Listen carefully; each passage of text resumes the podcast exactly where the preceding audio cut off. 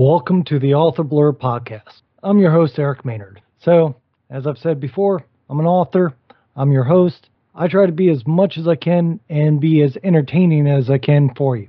So, today's episode, I'm speaking with Dianne C. Braley. Very fun to have this conversation. I enjoy talking with her, and I think you're going to enjoy listening to her. So, we're going to get into that very quickly.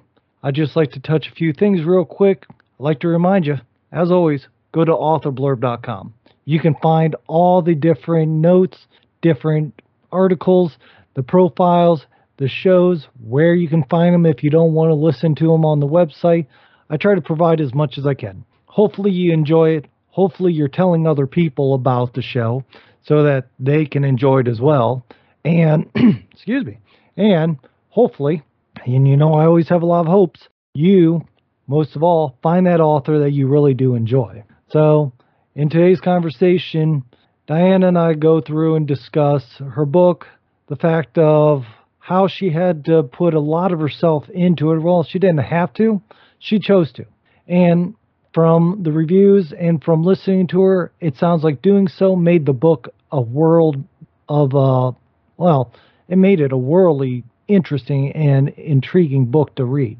So, listen to the conversation, enjoy it, enjoy the show, tell people, and you know, if you don't want to tell people, you can always rate, review, and most of all, subscribe so you don't miss any of the other episodes. Remember, we have other ones that you might have missed or you can listen to again.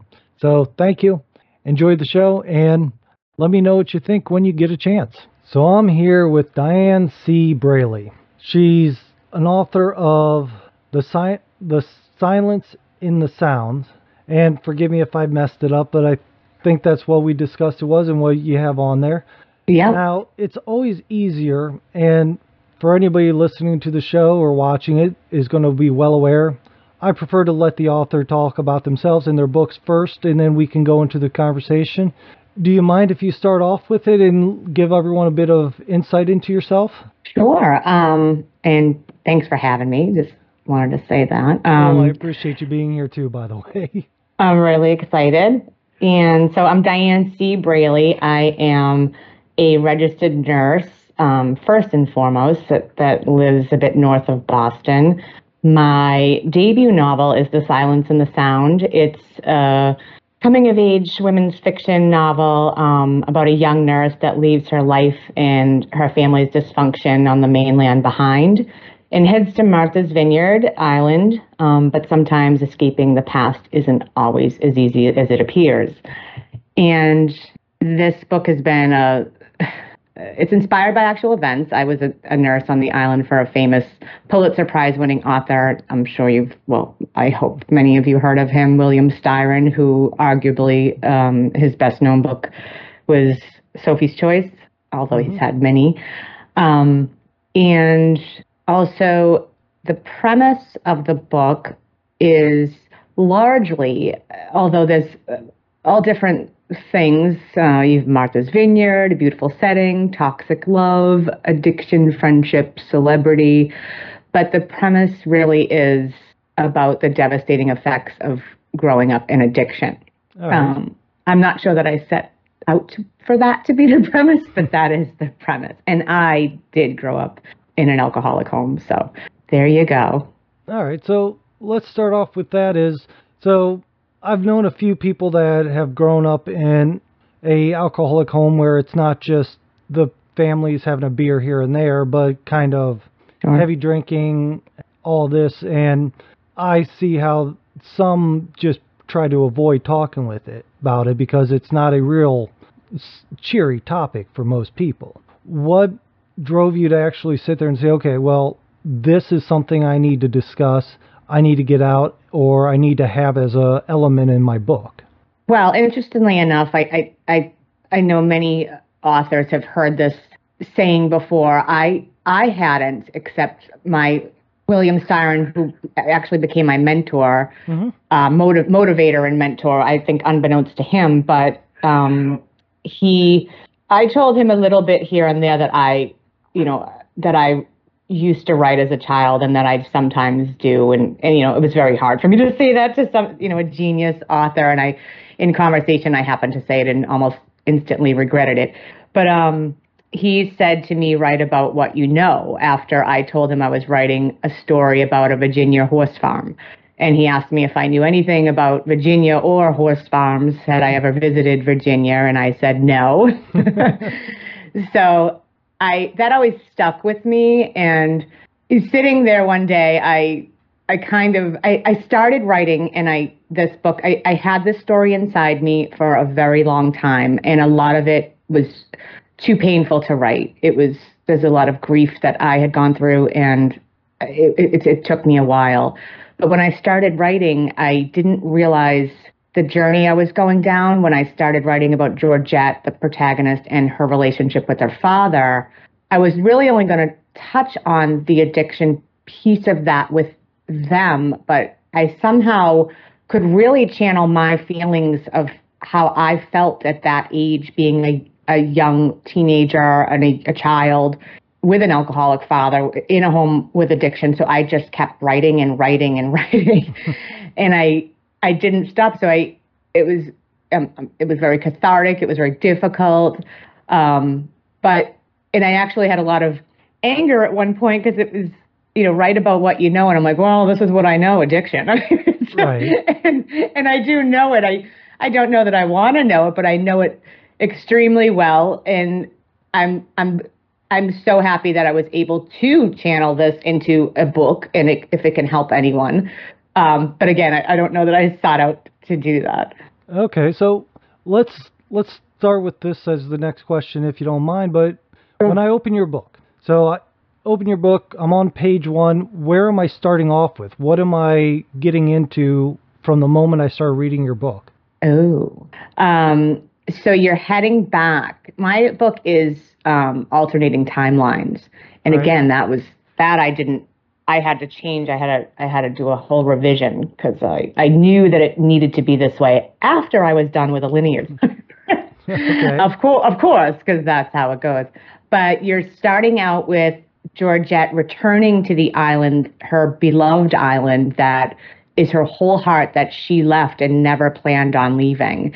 She's heading back for something that she never expected. And she doesn't want to. She has all these feelings. She's broken. She's tired. She's exhausted. Uh, and it, it even says my chapter has journal entries. My chapters have journal entries, and it starts. It says I'm exhausted from goodbyes, and she's heading back and just a never for the reason that she ever expected, and just everything has just changed.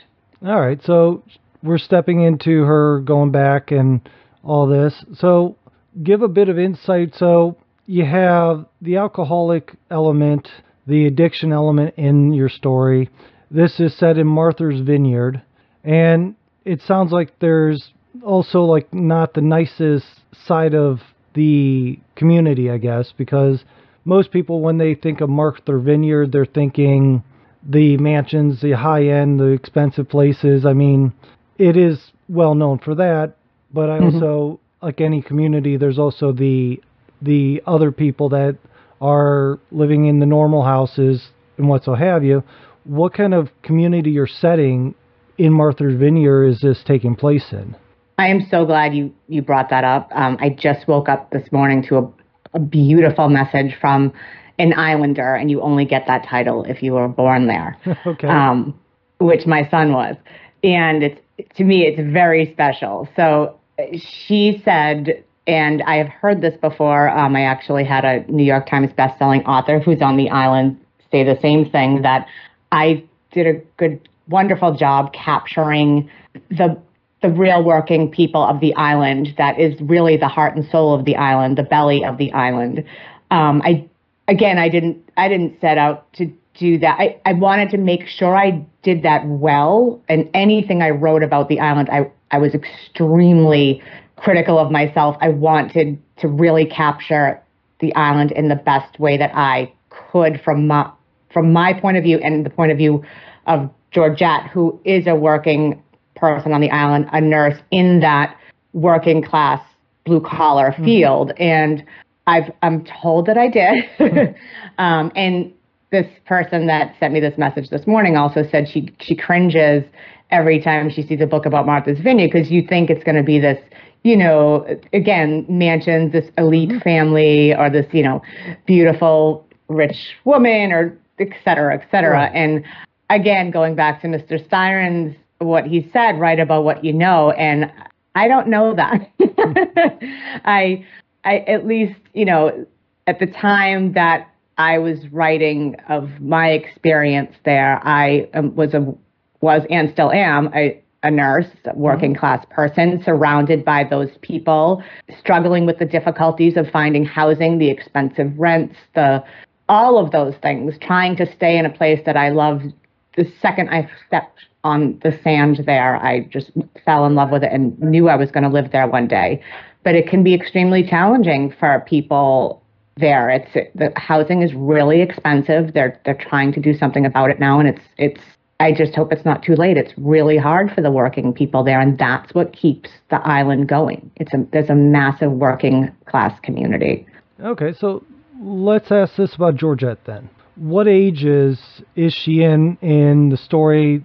Because you said it has a linear element, but it also has regressions back into her past and thoughts and things like that. What age groups does she go through in the linear and in the regression periods? So at the time at the she at the time she's on the island working for a famous author, Mr. S, living her falling in love, having her friendships, all of this. She's in her late twenties. She's a she's a young adult. Uh, she's um, in her late twenties, and then she regresses back to childhood and a lot of teenage years. There's a lot of reflection with that. Um, and sometimes I, I want to say, I think sometimes we give, I mean, some people in their later 20s are so together and right. some aren't, I think. And I don't know that in, I had someone say to me, you know, I just couldn't believe Georgette's this nurse and she just seems to have it all together and she's a professional, but she's also just such this, she's kind of a bit of a disaster. and I'm like, well, at that uh, at that age, I think a lot of people can relate right. to that, and you know, not all, and even sometimes even older. but yeah, um, that's that's where she was at, is at, was at. All right. So, what actually got you into writing? Because, and like I've mentioned on several of episodes, ah, excuse me, episodes and the fact of other things that I've talked with other authors about. Usually, most people they start writing a book and they get a fraction through it, they get to a certain point, and they just quit. They're writing a book sounds fun, it everyone loves it, but it's also a huge task to do to get through a full novel. What did mm-hmm. you find that was your reasoning behind writing it, and what also was the driver to have you keep writing? I I started writing as I grew up in. I mean, we're going real back here. Okay. I don't know how bad. I don't want you to regret asking me the question. um, I grew up in a, a, bit of a tough city north of Boston, and uh, to me, uh, the arts and writing and things of that nature weren't really nourished. It was really, you know, terms like you got to put food on the table and job stability, things like that were right. common. And so writing was just sort of a hobby that I, I so enjoyed. And I started writing when I had a, I was given a journal when I was young and I started journaling. And to me, that was I, well, I saw. My, I always joke. I saw a Brady Bunch episode with Marcia Brady writing in her diary about Desi Arnaz Jr. Some some hmm. Seventies crusher. I'm showing right. my age here. and I started writing, you know, Dear Diary, blah, blah, blah, blah. And to me, that was, it was boring. It wasn't, it wasn't giving me the outlet that I needed. And ever being inspired by music, and it was the 80s at the time, so the music right. was just so good. I started writing lyrically because um, I, you know, my point in writing was to, I wanted to get my feelings out. I wanted, I wanted to, to get all this out on the page of my feelings of the world and my life and my in my own head. I, I actually just wanted to get what was you know my I wanted to scream the thoughts in my head onto the page. so I started writing, and then I'd start writing little stories and all of that. But you know, that got pushed to the wayside as I got older. And my mom, who's just amazing, is a nurse, and I thinking of job stability and food on the table. I I you know I went and became a nurse. Not an easy task at all. Oh no. Hor- horribly difficult um, the schooling and I the idea of helping people and doing that for career really just warmed me and I I I thought it, it was great and it's been a very good career to me and and how funny has is it that nursing led me to back you know full circle as I become the nurse for this famous author and it becomes so inspired by him and his books about you know if you know Styron's work at all it's all all his books are about the darkness of himself or of the world so I realized that I could I became just so inspired to I could take my own darkness and and and put it into something and it, and seeing in in in their home with all these creators and influencers and it just ignited something in me. I was like, I think I, I'm gonna I'm gonna do this. I'm and it, you know I think we all as writers say that I'm gonna do this, but right. I and I had to kind of go through a lot of, as I said before, some pain and grief and all of that before I could actually sit down and do this. But it's always been there. And then I'm an incredibly disciplined person. It's uh, it's uh, I I wanted to go in the military when I was young. Arnold Schwarzenegger was massively inspiring to me. the gym, um, I'm not whether you agree with his politics or not. I'm not talking about that. just just an FYI. Oh, um, in the 80s and 90s, he was a fantastic actor and all this. Yeah. Well, anything he ever did, I was a, a kid. Not to to go another way, but like I was a kid, I had a little bit of struggles with weight. Um, and I started going to the gym, didn't know what I was doing, and I picked up his book, his bodybuilding book, and I started reading about his life and all of that. And just this immigrant comes over to this country, can't speak the language, and dominates the bodybuilding world. Mm-hmm. Domin- then says he wants to be a movie star, becomes the biggest movie star of all time, wants to be the governor of California. Whatever he sets his mind to, he does. And mm-hmm. I will tell you, uh, being 18, 19, and reading about him, it, it was so inspiring and it changed me. And I started becoming, I'm not going to compare myself to him, but in my own version, right. I became ex- incredibly disciplined. And I, I, I took notes for years. My sister would remind me, you took notes for years and had notebooks and, and I, I you forget these things sometimes. And, right. and then one day I set a date and I said, "This is the date," and I'm I'm starting and I'm not stopping. And I got up every morning between four and five, well, at least five days a week, mm-hmm. and I wrote. Didn't matter what, and I wrote for about a little over two years, and then I had my first draft. Trust me, I understand. I have I have a four year old now, and it oh. took me. I wrote my first book before he was born. The second book finishing up just as he was born, and the third one took me close to about two to three years to write. So yeah, little kids, it's going to take a little. My son was smaller too. It's going to take a lot, a little bit longer. and now I have a daughter that's under a year, so writing oh. comes like during lunch or early in the oh, morning oh, yeah. while they're asleep. So I understand that challenge well enough. I well, mean, your life, their life. I got up that early because if you ask my husband, my husband and son's life and my stepdaughter, they their life didn't change. Right.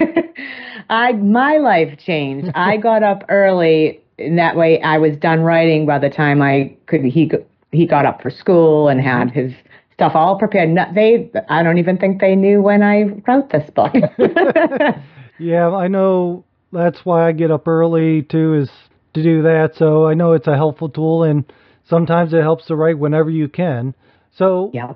with that, what what are the challenges or obstacles does Georgette tend to find or what are some of the other characters in the book that brings the story out? So Georgette is obviously the protagonist, and mm-hmm. then really, and it's funny when other people read your book. You, sometimes you're told from other people more of what your book is about than what you think. right. Um, I've, it's really there's about three relationships going on in her life that are pivotal. The three male relationships that are at this at this time in her life that um, and and at different in the time as i said the different timelines. So it's her relationship with her father. She's trying to kind of figure that out and doesn't really oh isn't really aware of the effects of his disease of alcoholism and on her.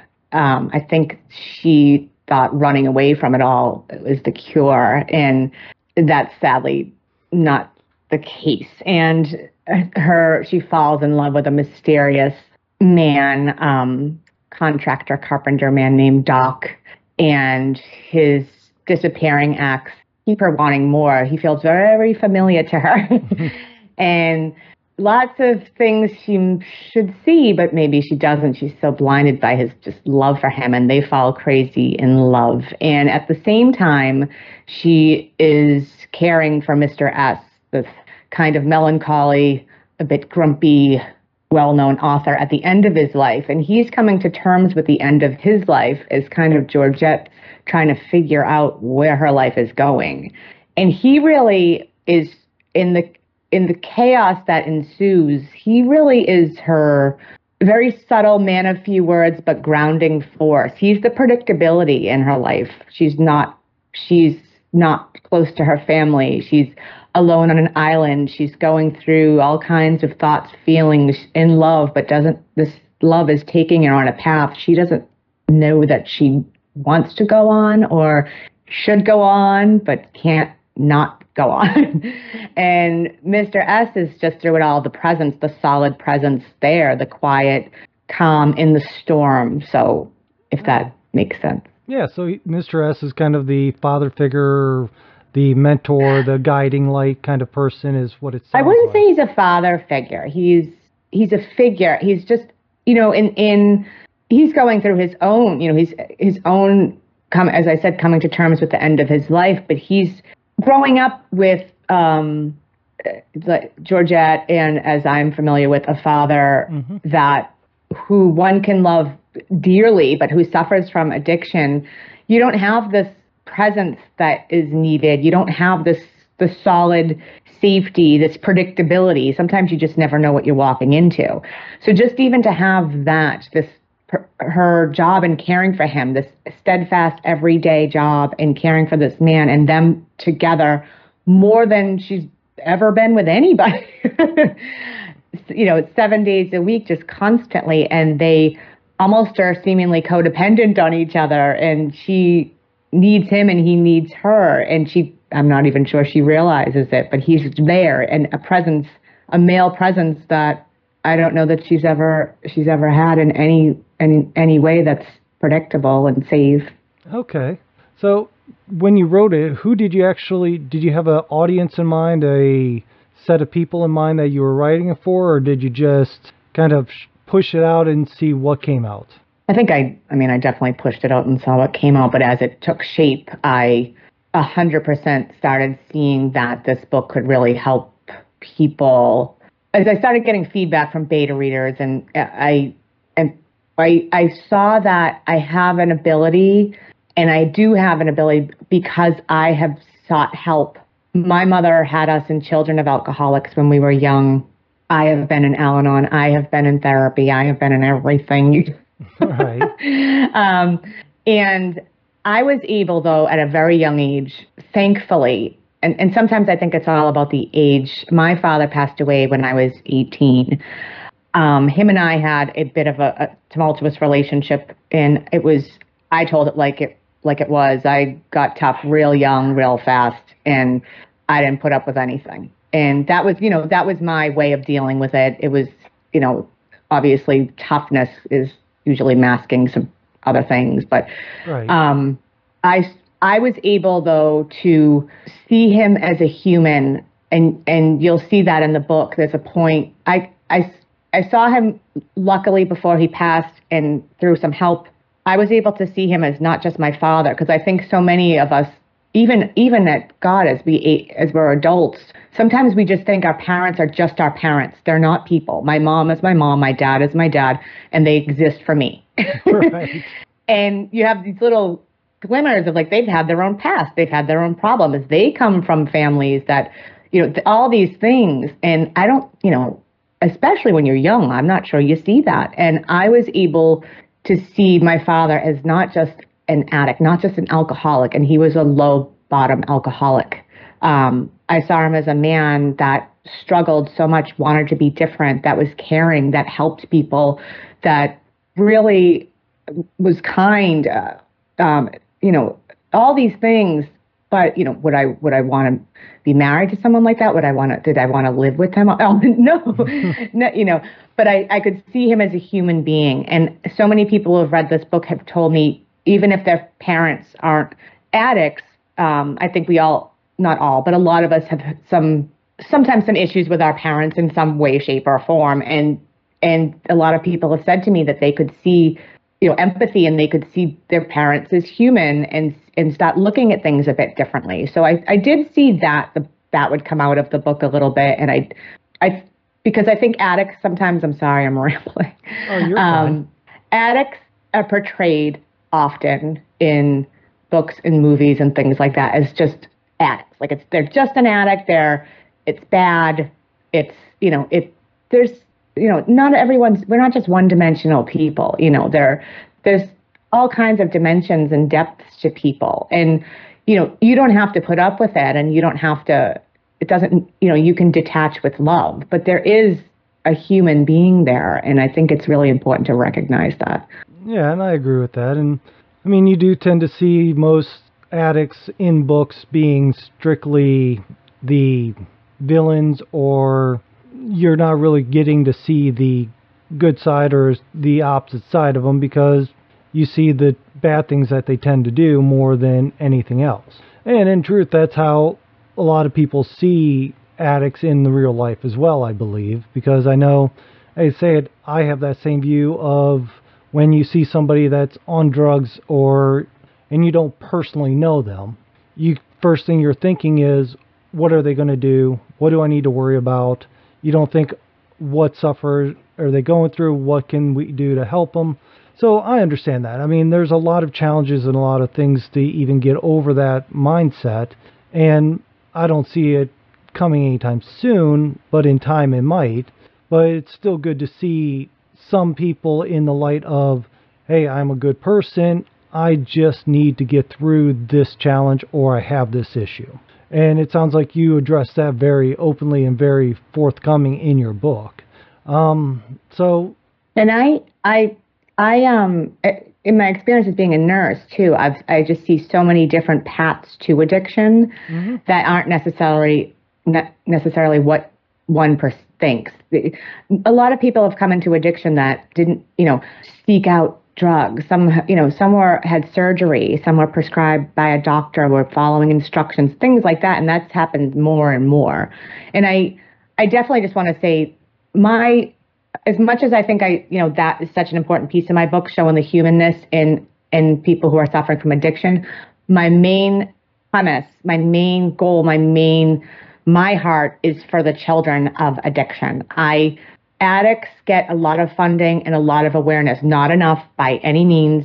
But to me, the children are just the unheard voices, and they're the they're have they have such more of a likelihood to be addicts themselves or people's people of dysfunction mm-hmm. and that we, you know it's it's such a taboo subject we don't talk about it it's shameful and they think it's them all these problems and if they just there just needs to be so much more education for these kids and that is the that is my number one goal in this book. I've partnered with the Robert F. Kennedy Community Alliance organization in Boston and their division that helps kids affected by addiction. And they do a ton of great work.